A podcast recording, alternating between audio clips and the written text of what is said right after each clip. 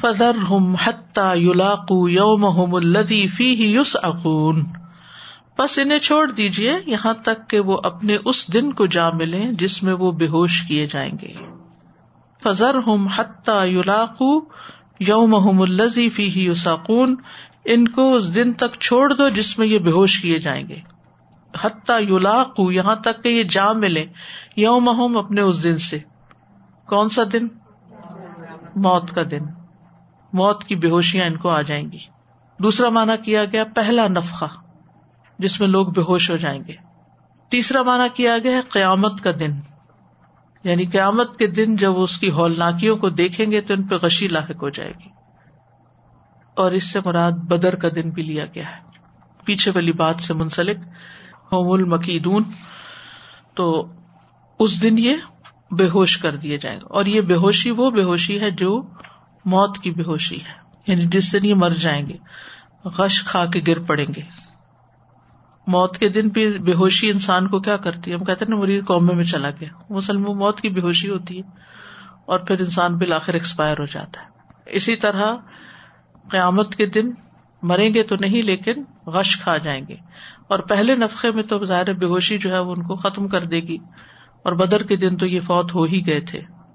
اب یہاں پر اس چیز کی طرف بھی اشارہ ہے کہ ان کو اپنے انجام سے دو چار ہونا پڑے گا۔ آپ انتظار کیجیے آپ انہیں ان کے حال پہ چھوڑ دیجیے انہیں ان کی غفلت میں چھوڑ دیجیے کہ یہ سمجھتے رہے کہ وہ حق پر ہیں۔ یعنی اس کا مطلب نہیں کہ سمجھائیے نہیں، لیکن اگر یہ نہیں سمجھنے کو آتے تو ان کو اگنور کرے یہ ایک بہت زبردست اسٹریٹجی ہے۔ چاہے آپ کے اپنے بچے ہوں، چاہے کسی انسان سے آپ کا واسطہ پڑے، چاہے کوئی انکار کرنے والی قوم ہو، کوئی بھی ہو، کسی کو بھی ایک حد تک سمجھایا جا سکتا ہے۔ اور اس کے بعد آپ ان کو سوچنے کا موقع دیں۔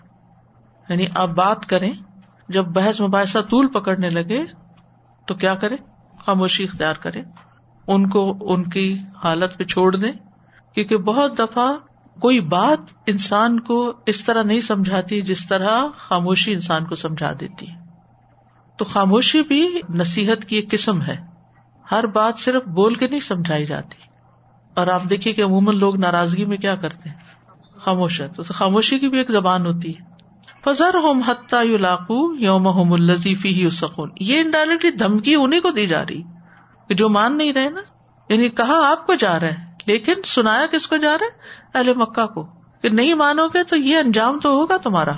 کیسا ہے وہ دن؟ یوم لا یغنی انہم کئی دہم آ جس دن ان کی کوئی چال ان کے کسی کام نہیں آئے گی، ولا ہم یون سرون اور نہ وہ مدد دیے جائیں گے۔ یعنی چاہے موت کا دن ہو، چاہے قیامت کا ہو، چاہے یوم بدر ہو، توبہ کا وقت ختم ہو جائے گا۔ اور ان کی چالیں جو انہوں نے دین کے خلاف چلی یا نبی صلی اللہ علیہ وسلم کے خلاف چلی وہ ان کو کچھ فائدہ نہ دیں گی، ان کی چالیں ناکام ہو جائیں گی۔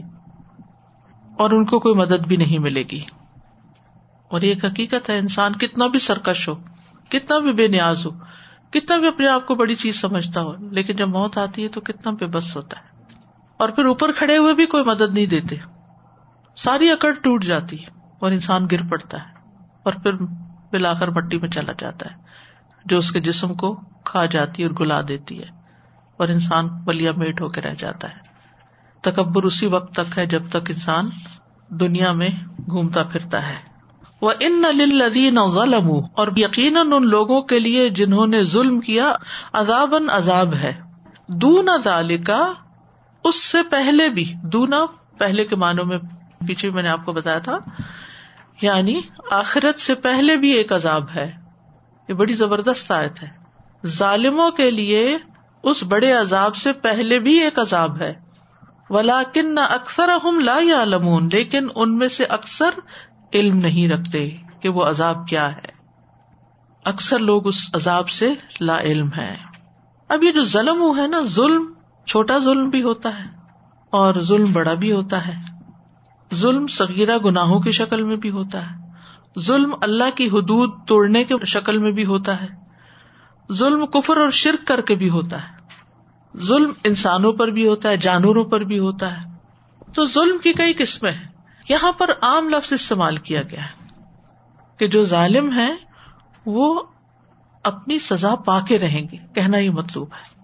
اور سزا ایک بار نہیں، بڑی سزا سے پہلے بھی سزا ہوگی۔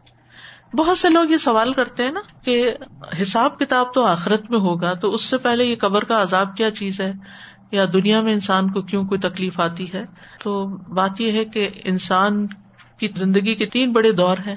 ایک جو اس دنیا میں ہم زندگی بسر کریں، دوسرا جو قبر میں انتظار کریں گے، اور تیسرا پھر آخرت ہے۔ تو آخرت تو انتہائی فائنل ریزلٹ ہے۔ فائنل ریزلٹ لیکن فائنل سے پہلے کچھ سیمی ایگزامس بھی ہیں، اور پھر اس کے نتائج بھی ہیں۔ دنیا میں ہم سب کا ہر روز ہی کہیں نہ کہیں کوئی نہ کوئی امتحان ہو جاتا ہے۔ کبھی ٹنگ سلپ ہو جاتی ہے، کبھی گمان میں کوئی چیز آ جاتی ہے، کبھی کسی طرح ہم غلط طریقے سے ریئیکٹ کر جاتے ہیں، جو کہ ظلم میں شامل ہو جاتا ہے، زیادتی کر جاتے ہیں۔ تو یہ زیادتیاں جو ہوتی ہیں، ان کے نتائج ہوتے ہیں۔ یعنی ہم سمجھتے ہیں کہ جو سگیرہ گناہ ہے ان کا کوئی نتیجہ نہیں ہے، یا اگر ہم نے کسی پر زیادتی کر لی ہے یا ہم کسی پہ شاؤٹ کر رہے ہیں، چاہے اپنے ہی بچے ہیں، یا اگر ہم نے کسی کے ساتھ کوئی اور اسی طرح کا ظلم زیادتی کیا تو کچھ نہیں ہوتا، کچھ نہیں ہوتا۔ یہ ڈیزرو کرتا تھا، اس کے ساتھ تو ایسا ہونا چاہیے تھا۔ ہم اپنے آپ کو جتنا مرضی دبا لیں اپنے نفس کو اور سلا دیں اس کو، لیکن جو ظلم ہے وہ ظلم ہے۔ چاہے وہ اللہ کے حق میں چاہے بندوں کے حق میں۔ اور اس کا نتیجہ ہے۔ وہ نتیجہ عذاب ہے۔ اب یہ عذاب دنیا میں بھی ہو سکتا ہے، یہ عذاب قبر کا بھی ہو سکتا ہے اور یہ عذاب آخرت کا بھی ہو سکتا ہے۔ لیکن یہاں جو کہا گیا نا کہ بڑے عذاب سے پہلے دون ادالک وہ یہاں بھی اس کا مزہ چکھیں گے۔ دنیا میں جو عذاب ہوتا ہے، وہ کس شکل میں ہوتا ہے؟ کسی بیماری کی شکل میں، شدید بھوک کی شکل میں کہ قحط فاقے ہوں، یا دنیاوی مسائب جیسے زلزلے وغیرہ ہوتے ہیں، یا اور اس طرح کے آفات، طوفانات حادثات، کبھی مالی نقصانات۔ تو ان کے پیچھے بھی بعض اوقات انسانوں کے اعمال ہوتے ہیں۔ تو اللہ سبحان و تعالیٰ دنیا میں ان کو ہوش میں لانے کے لیے انہیں کسی نہ کسی امتحان سے گزارتا ہے۔ تاکہ وہ ہوش میں آئے توبہ کرے آپ نے دیکھا ہوگا کہ جو بندہ جتنا اللہ کا مقرب ہوتا ہے نا، اس کی پکڑ اتنی جلدی ہوتی ہے۔ یعنی آپ دیکھیں، کچھ لوگ اتنے غلط کام کر رہے ہوتے ہیں اور ان کی کوئی پکڑ نہیں ہوتی۔ تو آپ سوچتے ہیں کہ یہ پھر کیا ٹھیک ہے؟ اور ہم نے ایک چھوٹی سی چیز کی اور ہماری پکڑ ہو گئی۔ کہیں نہ کہیں سے وہ کوئی جواب مل جاتا ہے۔ تو بات یہ کہ اللہ تعالیٰ اپنے مقربین کو اپنے سے دور نہیں جاتا، دیکھتا کہ وہ گناہ کر کے تو دور ہو جائے۔ کیونکہ گناہ سے دل پہ سے نکتا لگتا ہے اور پھر وہ پھیلتا ہے تو دل اندھیرا ہو جاتا ہے اور انسان بلندی سے نیچے کی طرف آنے لگتا ہے۔ نیکیوں میں پیچھے ہونے لگتا ہے ہوتے ہوتے بالکل ہی نکل جاتا ہے۔ تو یہ بھی اللہ کی محبت کی علامت ہوتی ہے کہ اللہ تعالیٰ اس کو کسی ایسی چیز میں اٹکا دیتا ہے تاکہ وہ اللہ سے قریب ہو، نہ کہ واپس جائے، پیچھے جائے۔ پھر آپ دیکھیے کہ جو بڑے بڑے گناہ کر رہے ہوتے ہیں، حدیں توڑ رہے ہوتے ہیں، ظلم اور زیادتی کر رہے ہوتے ہیں، وہ بھی کسی دن پکڑ میں آ ہی جاتے ہیں۔ اور پھر آخرت کا عذاب تو آخرت کا عذاب ہی ہے۔ اور پھر آخرت کے عذاب سے پہلے قبر کا عذاب ہے۔ نبی صلی اللہ علیہ وسلم نے عذاب قبر کے بارے میں فرمایا کہ عذاب قبر جو ہے وہ برحق ہے۔ اور حضرت عائشہ کہتی کہ آپ ہر نماز کے بعد عذاب قبر سے پناہ مانگا کرتے تھے۔ تو ایسے ہی تو نہیں مانگتے تھے اگر کوئی عذاب ہے نہیں کیونکہ کچھ لوگ اس کے انکاری ہیں۔ تو یہ جو دعا سکھائے گی اللہ عمنی اعظبی کمن عذاب القبری و اعظبی کمن عذاب جہنم و اعظبی کمن فتنت المسیح دجال و اعظبی کمن فتنت الماحیہ والممات۔ تو یہ اسی سلسلے کی دعا ہے۔ اور پھر اگر اس کو خاص مشرقین مکہ کے کانٹیکس میں لیا جائے تو کیا ہوا؟ ان پہ کہت آیا مکہ میں، جو عذابی کی ایک شکل تھی۔ اور اسی کے نتیجے میں آیا تھا جو انہوں نے نبی صلی اللہ علیہ وسلم کے ساتھ زیادتیاں کی تھی اور دوسری طرف پھر بدر کا دن ان کے لیے عذاب تھا، جب ان کے بڑے بڑے سارے سردار مارے گئے۔ ابن عباس نے بھی اس آیت کی تفسیر میں ہی کہا ہے کہ دون ازالک کا مراد عذاب قبر ہے۔ اور اس کی دلیل قرآن سے ایک اور جگہ بھی ملتی ہے۔ سورت المن کی آیت فورٹی سکس میں عال فرون کے بارے میں آتا ہے کہ وہ صبح شام آگ میں پیش کیے جاتے ہیں۔ ولا کن اکثر ہم لا عالم لیکن ان میں سے اکثر علم نہیں رکھتے، جانتے ہی نہیں ہے کہ وہ کس وجہ سے پکڑے گئے ہیں۔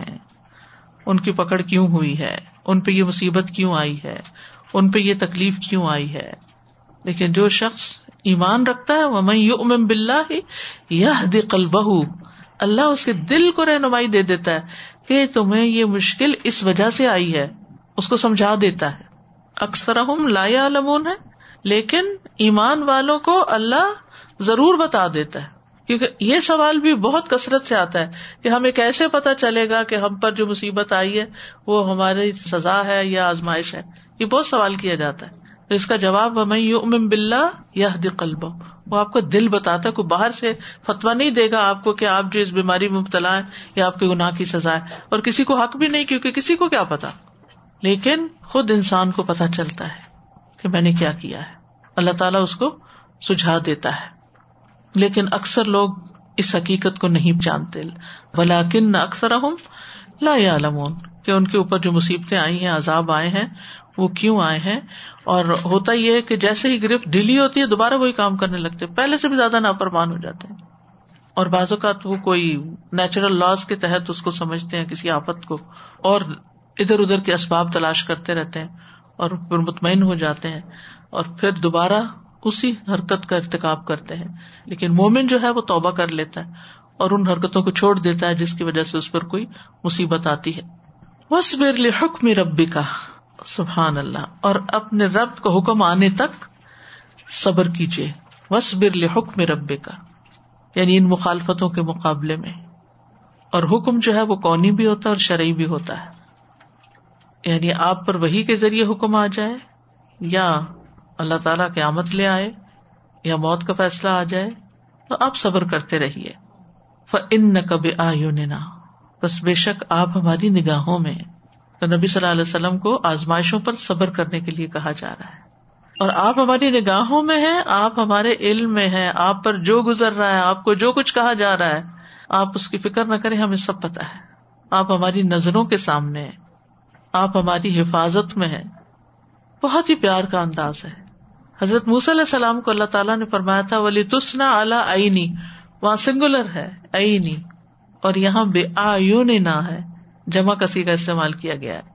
ان نہ کبھی آیون نہ اور نور علیہ السلام کی کشتی اسی طرح بن رہی تھی کہ اللہ تعالیٰ اس کی طرح متوجہ تھے۔ تو یہ نبی صلی اللہ علیہ وسلم کے ساتھ انتہا درجے کی جو محبت ہے، اس کا اظہار ہے۔ اور حقیقت یہ ہے کہ جو شخص خالص ہو کے اللہ کے دین کے لیے اپنے آپ کو وقف کرتا ہے، اللہ تعالیٰ اس کو ضائع نہیں کرتا۔ اللہ اس کی مدد ضرور کرتا ہے۔ اللہ تعالیٰ اس کی کیئر کرتا ہے۔ اس کو اس کے دشمنوں سے بچاتا ہے۔ آزمائشیں ضرور آتی ہیں۔ امتحان آتے ہیں۔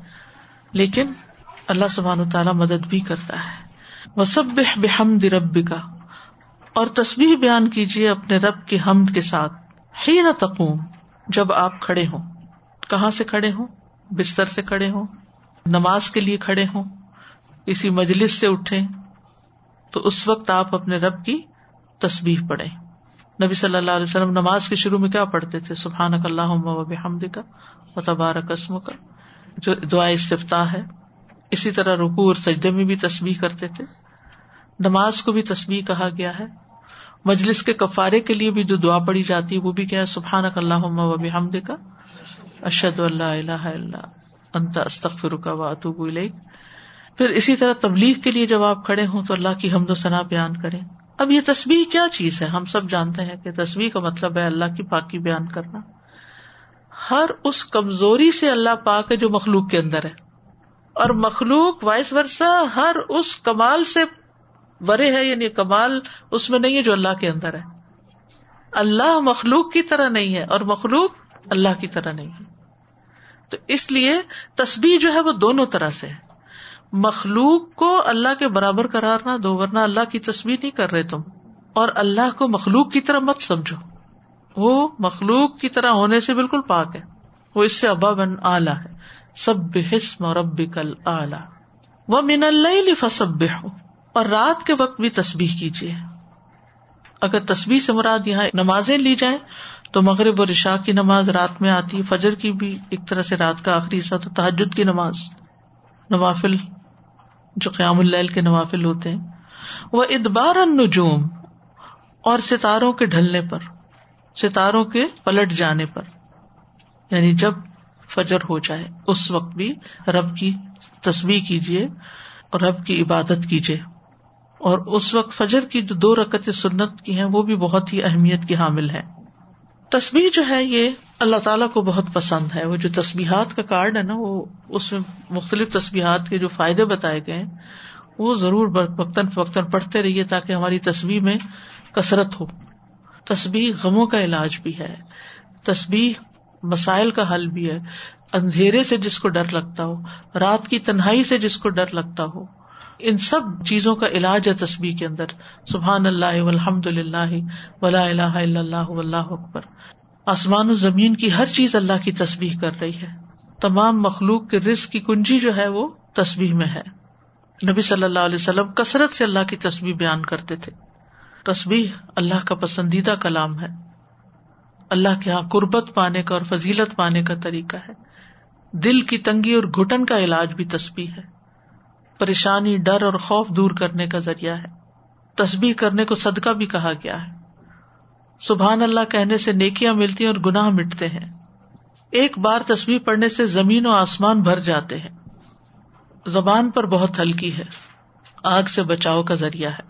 اور تصویر بیان کرنے کے مواقع صبح و شام ہے اور سب ہو بکرتم و اصیلا خصوصاً طلوع شمس کے وقت۔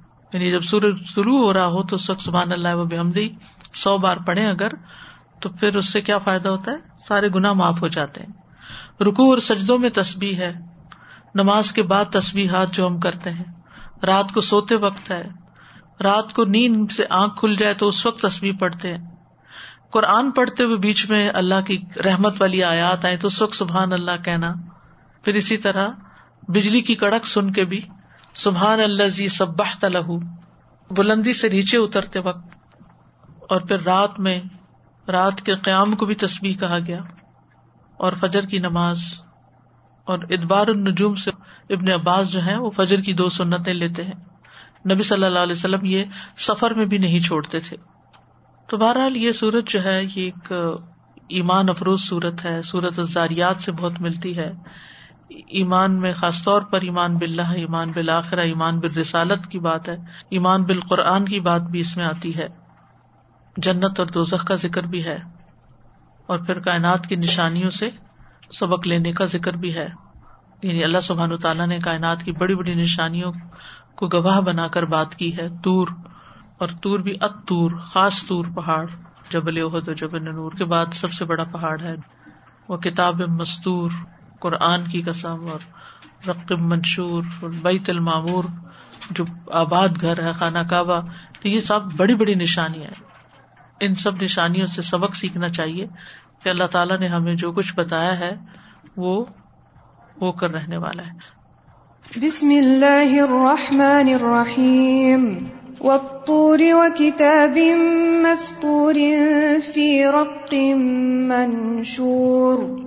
والبيت المعمور والسقف المرفوع والبحر المسجور إن عذاب ربك لواقع ما له من دافع يوم تمور السماء مورا وتسير الجبال سيرا فويل يومئذ للمكذبين الذين هم في خوض يلعبون. يوم يدعون إلى نار جهنم دعا. هذه النار التي كنتم بها تكذبون.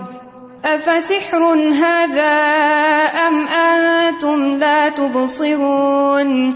اصلوها فاصبروا او لا تصبروا سواء عليكم انما تجزون ما كنتم تعملون ان المتقين في جنات ونعيم فاكهين بما آتاهم ربهم ووقاهم ربهم عذاب الجحيم كلوا واشربوا هنيئا بما كنتم تعملون متكئين على سرر مصفوفة وزوجناهم بحور عين والذين آمنوا واتبعتهم ذريتهم بإيمان ألحقنا بهم ذريتهم ألحقنا بهم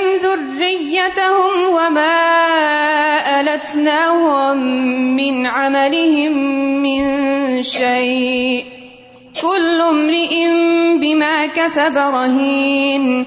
وأمددناهم بفاكهة ولحم مما يشتهون يتنازعون فيها كأسا لا لغو فيها ولا تأثيم ويطوف عليهم غلمان لهم كأنهم لؤلؤ مكنون وأقبل بعضهم على بعض يتساءلون قالوا إنا كنا قبل في أهلنا مشفقين فمن الله علينا ووقانا عذاب السموم إنا كنا من قبل ندعوه إنه هو البر الرحيم. فذكر فما أنت بنعمة ربك بكاهن ولا مجنون. أم يقولون شاعر نتربص به ريب المنون. قل تربصوا فإني معكم من المتربصين. أم تأمرهم أحلامهم بهذا أم هم قوم طاغون أم يقولون تقوله بل لا يؤمنون فليأتوا بحديث مثله إن كانوا صادقين أم خلقوا من غير شيء أم هم الخالقون أم خلقوا السماوات والأرض بل لا يوقنون أم عندهم خزائن ربك أم هم المسيطرون أم لهم سلم يستمعون فيه فليأت مستمعهم بسلطان مبين أم له البنات ولكم البنون أم تسألهم أجرا فهم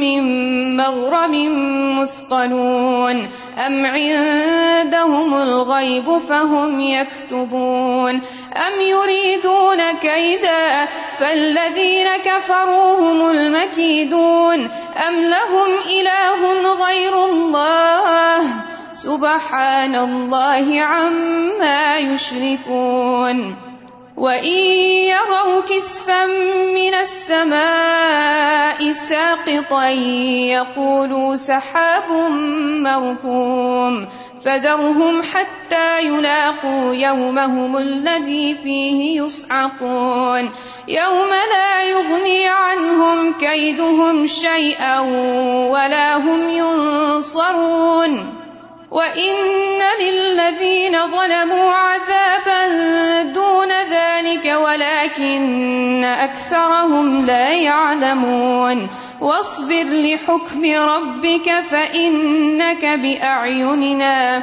وسبح بحمد ربك حين تقوم ومن الليل فسبحه وإدبار النجوم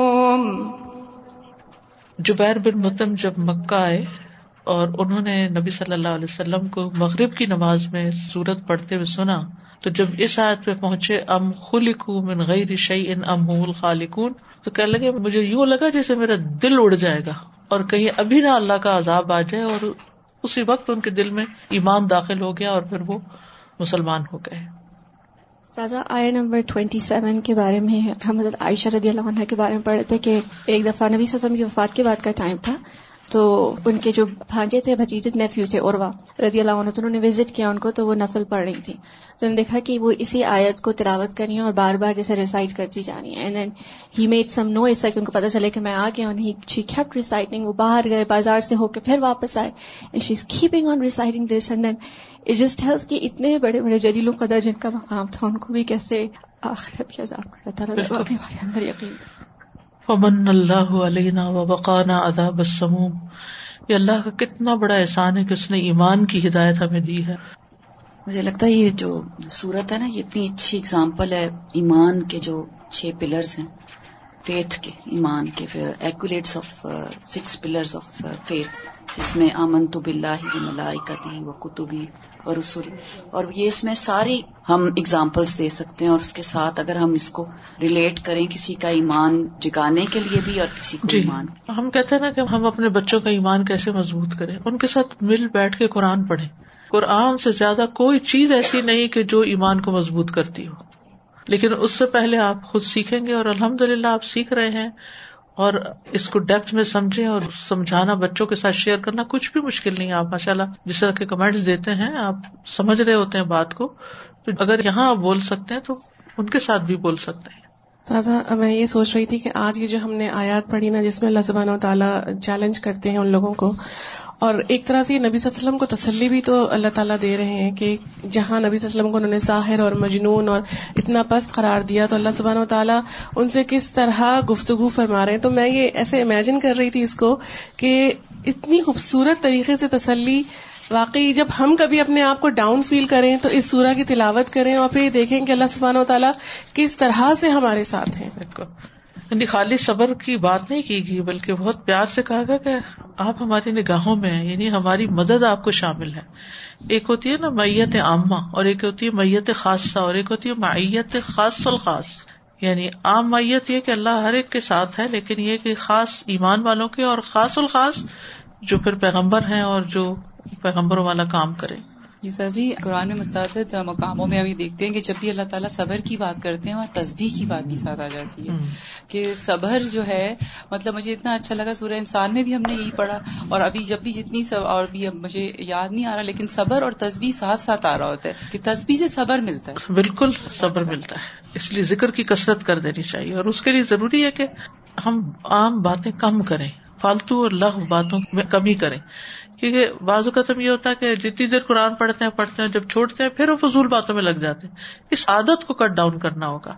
معقول بات ضرور کریں، کام کی بات کریں، لیکن ادھر کی ادھر کی ادھر کی بے رب سی باتیں، کبھی کچھ کہہ دیا، کبھی کچھ ان چیزوں سے نکلنا ہوگا۔ صاحب قرآن جو ہوتا ہے، اس کی گفتگو بھی عام لوگوں سے مختلف ہوتی ہے۔